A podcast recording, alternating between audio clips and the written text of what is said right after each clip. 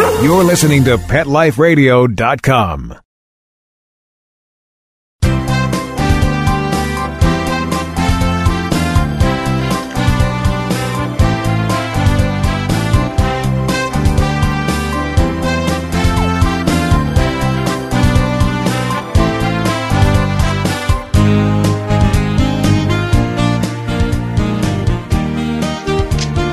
Well, well, well, good afternoon, and welcome to Ask the Vets with Dr. Jeff. And I am your host, Dr. Jeff Werber, here in finally not so sunny Southern California at 1 o'clock p.m. And hello to everybody in the cold East around four o'clock in the afternoon, maybe even lucky enough to be starting to make your drive home or on the train or whatever, and uh, listening to us, joining us live here on Pet Life Radio. Ask the Vets with Dr. Jeff. One again wants to thank our sponsors, ProSense Pet Products, for providing you with veterinary quality products at prices you can afford, easy to get at your local mass retailer, and one of our retailing partners, Walmart. And finally, our one of our newer sponsors is the IDEXX Pet Health Network, where you can just go on and read our blogs. I'm one of the bloggers and a lot of information about your pets. You can ask questions to any number of our experts. And uh, so go check us out, pethealthnetwork.com. So before we get started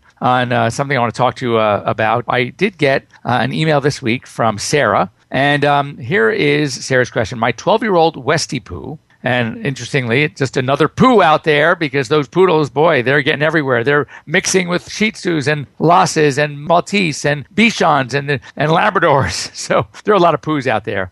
Um, has recently started going to the bathroom in the house. I am thinking it is because of a very cold and snowy winter, but I wanted your opinion. She has also started panting quite a bit. Should I be concerned? Well, actually, Sarah, there are a couple of things that do concern me. And that is that dogs that are stuck inside but want to go out that are 12 years of age pretty much know the routine. And that routine is they're going outside. They actually know which door to go out. So when a dog is sort of truly stuck, but they also know where they're supposed to go, what door they go to, that's where you're going to find the mistake. And when you find it there, you can't even remotely begin to worry or get upset because chances are they knew they had to go out. They knew it was time but they know that nobody was wanted to go out there in the cold and let them outside. So therefore, they go usually right by, in my case, would be the back door. Now, when you have a 12 year old dog, however, especially a Westie, and a lot of these breeds, the smaller breeds that are panting and nerves, now that nerve and anxiety, the panting could be pain, could be nerves and anxiety,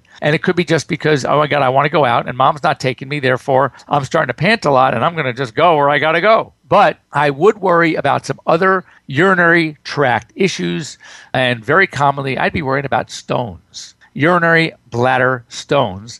And those can cause some anxiety. It gives them that sensation that they have to go more often, more frequently. And therefore, they just may go wherever they are. We'd also have to worry about some sort of cystitis, which is an inflammation of the bladder. And again, the bladder, now that it's inflamed, A, can't fill up as much as it used to, and B, because of the increased pressure being put on the bladder wall by whatever urine is in there, understanding, of course, that it is the pressure against the bladder wall that sends the signal to the brain that you got to go.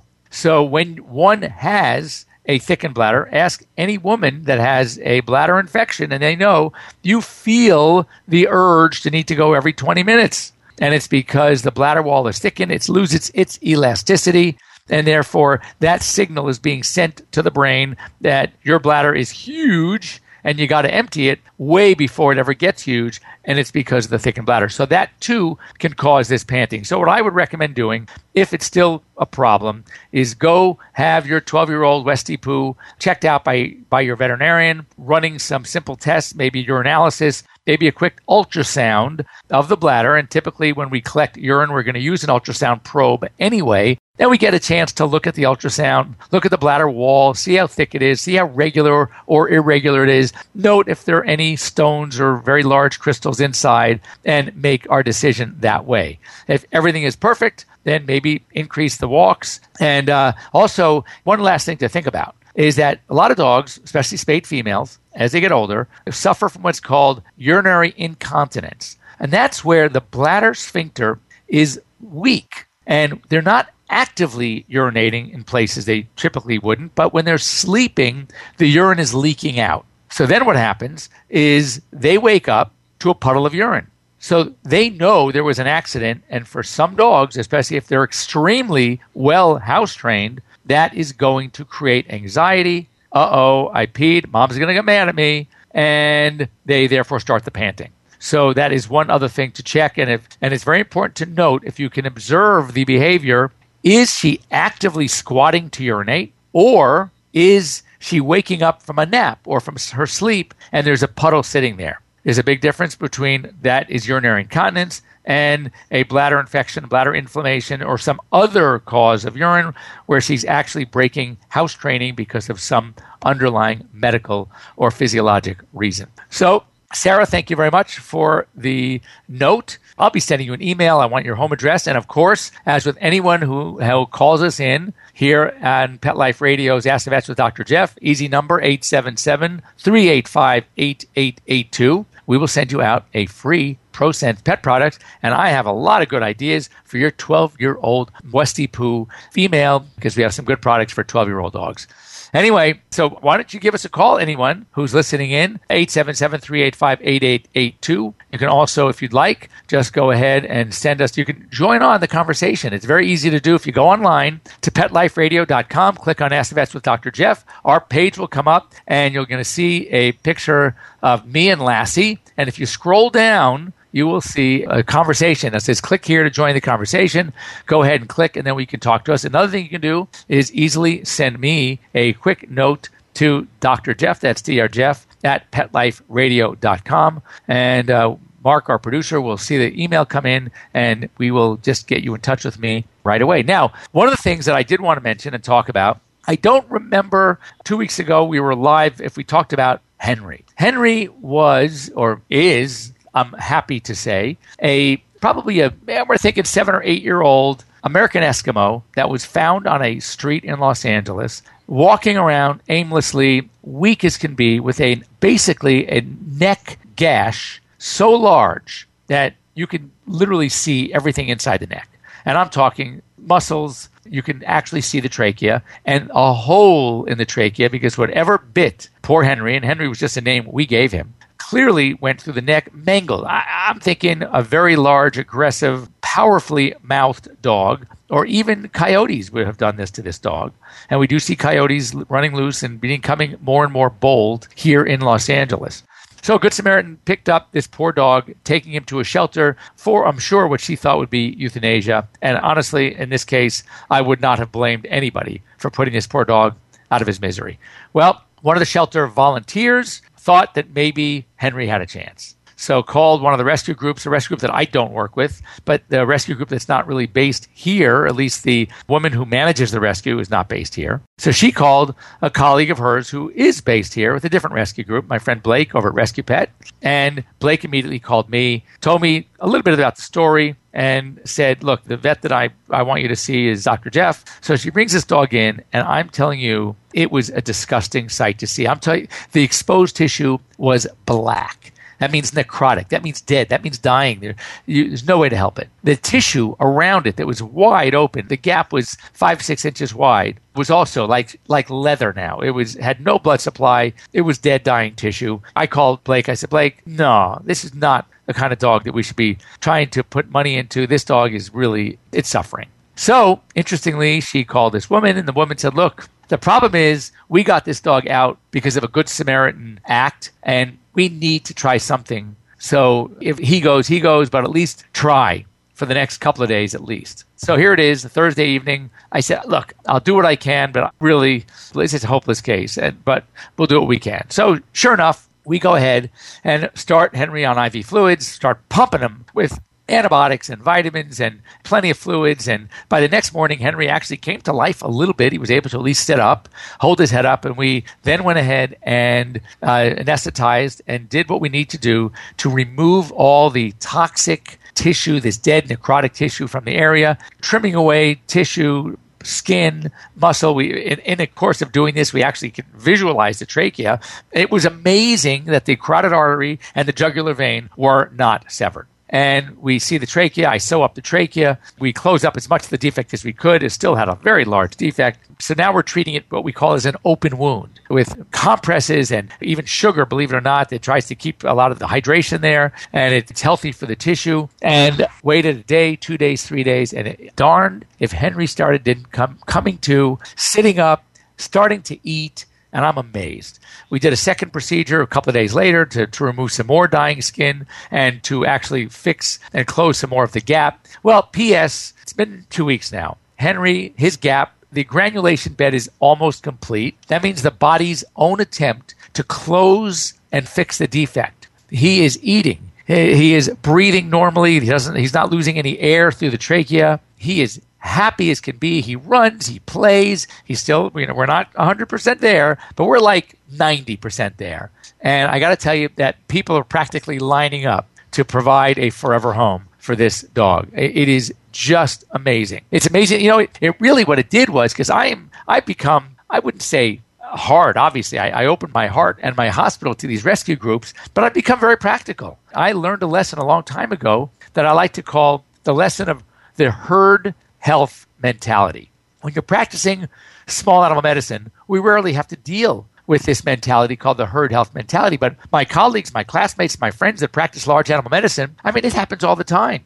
And that, loosely said, is if you have a herd of sheep, for example, or a herd of cows, for example, and a few get sick, you're not as concerned with saving these two as you are as finding out what happened. What is the problem? Because we can't afford to have whatever this disease is go through the entire herd. So, if anything, instead of trying to save the one or two, you sacrifice them to do your postmortems, your necropsies, your find out what disease, culturing, and finding what the disease is, and immediately trying to prevent this disease from spreading through the rest of the herd. Well, when you're dealing with rescues and these rescue groups, when you're dealing with the fact that you have thousands of animals that are literally on death row, that are going to be put to sleep tomorrow, that are extremely healthy and adoptable, you can't. You have to stop yourself as a rescuer from putting all this energy into one dog and spending several hundreds or sometimes even a thousand dollars on the one dog when with a thousand dollars you can pull out close to 40 50 animals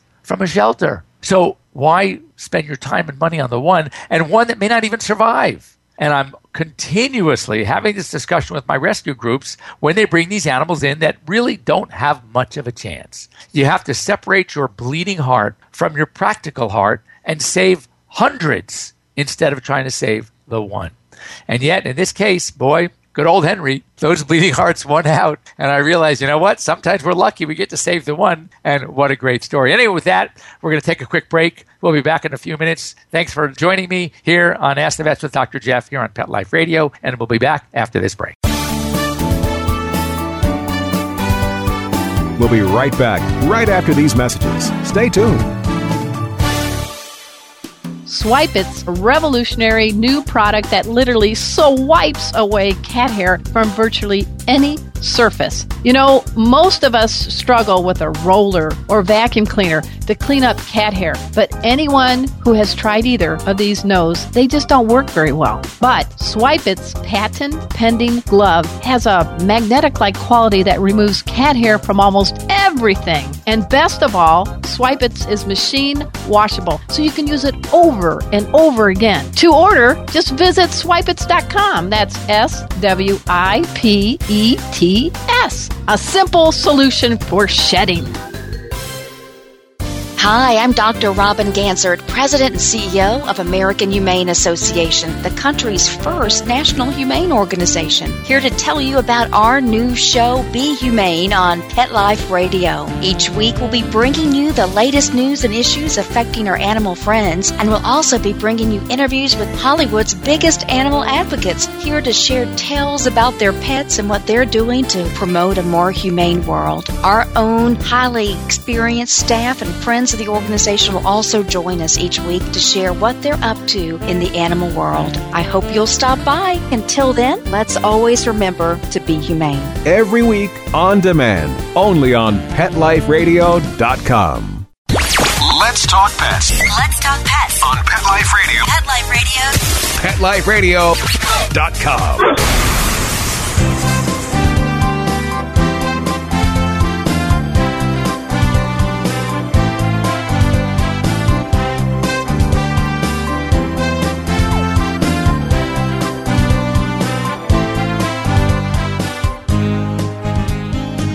And welcome back to Ask the Vets with Dr. Jeff here on Pet Life Radio. I am your host, Dr. Jeff Werber.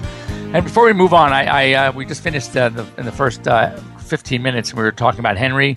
I'd like to hear from you. I'd like to get some opinions. You know, just hearing the commercial from the new show from American Humane Association, I would love to hear what some of you have to say. If you, any of you are active in your local rescues, rescue world, this is, I know it's a great subject for open debate. And uh, so why don't you um, give us a call? Come on, get the guts up. 877-385-8882. Let me know how you feel about this concept of sometimes having to make these tough decisions on spending a lot on a few animals when you could take that money and pull hundreds out of shelters. Again, if you live in a, a community as I do, where shelters are not no kill, they are kill shelters shelters. Timing is everything, and um, you know it's it's amazing that sometimes we will uh, a day for these poor guys makes a difference. They're there today and not there tomorrow because they're five days or seven days, whatever we're up. So anyway, think about that.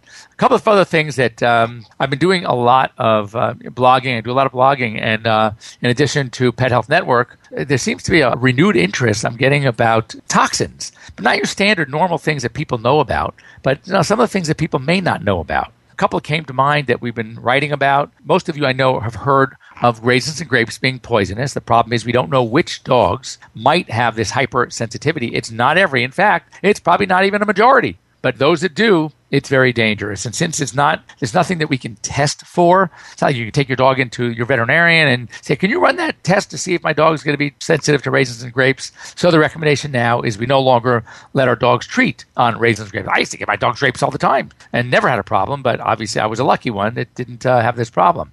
And people hear, you know, hear about chocolate. Chocolate's a little overrated. Baker's chocolate, pure, pure, unsweetened, dark chocolate. Yes, can be fairly toxic. Well, by the time you start making it semi-sweet or especially milk chocolate or using the cocoa powder to make your chocolate cake or your icing, by that point they'd have to eat way enough. They'd be full before they eat, you know, they would get uh, any kind of poisonous reaction. So, you know, keep that in mind.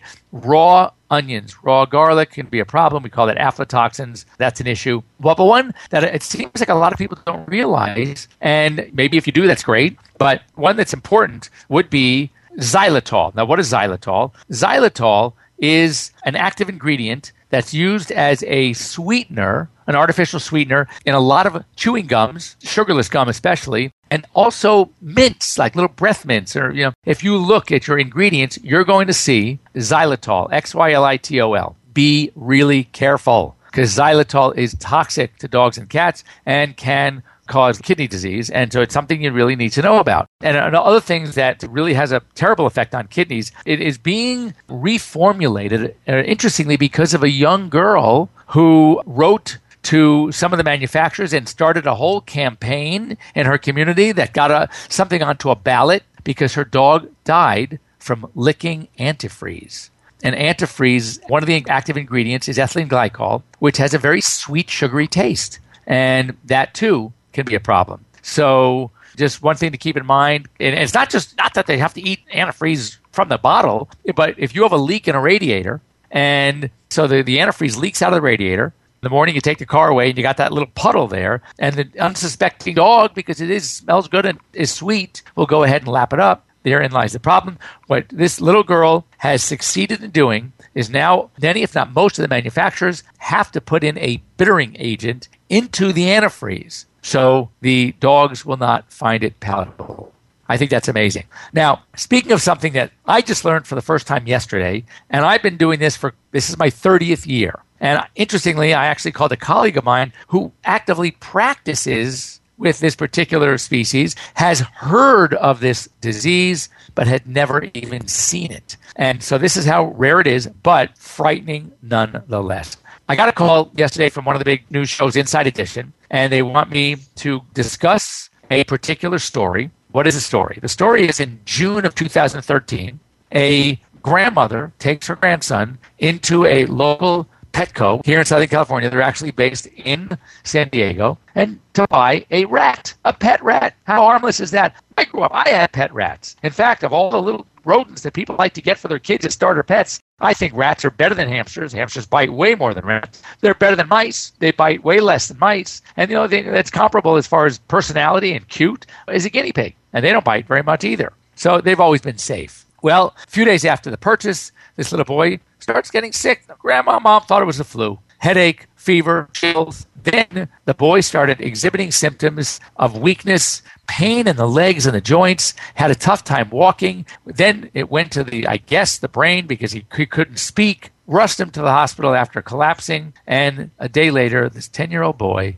was dead. And what happened? Well, it turns out there is a, an infection, a bacterium that is present in many, many, many, if not most rats. It's in their mucous tissues, it's in their body fluids like saliva, like the nasopharyngeal fluids, so any discharge from a nose, their eyes, their urine, their feces, and it's called Streptobacillus moniliformis. And it is a, a streptococcal bacterium that can cause this disease, depending on strength, on how powerful or virile the bacterium is. And it can be transmitted, of course, from a rat bite. So a little rat nibbles on your finger, you don't think twice about it. It can even be transmitted in urine and feces. So check this one out. Your kid is playing with a rat that urinated on itself. Okay? Then you call in for a snack and you made a wonderful little peanut butter and jelly sandwich for him, or you made some popcorn. And the kid goes into the kitchen and starts eating his popcorn, of course, with his hands, eating his jelly, peanut butter and jelly sandwich, of course, with his hands,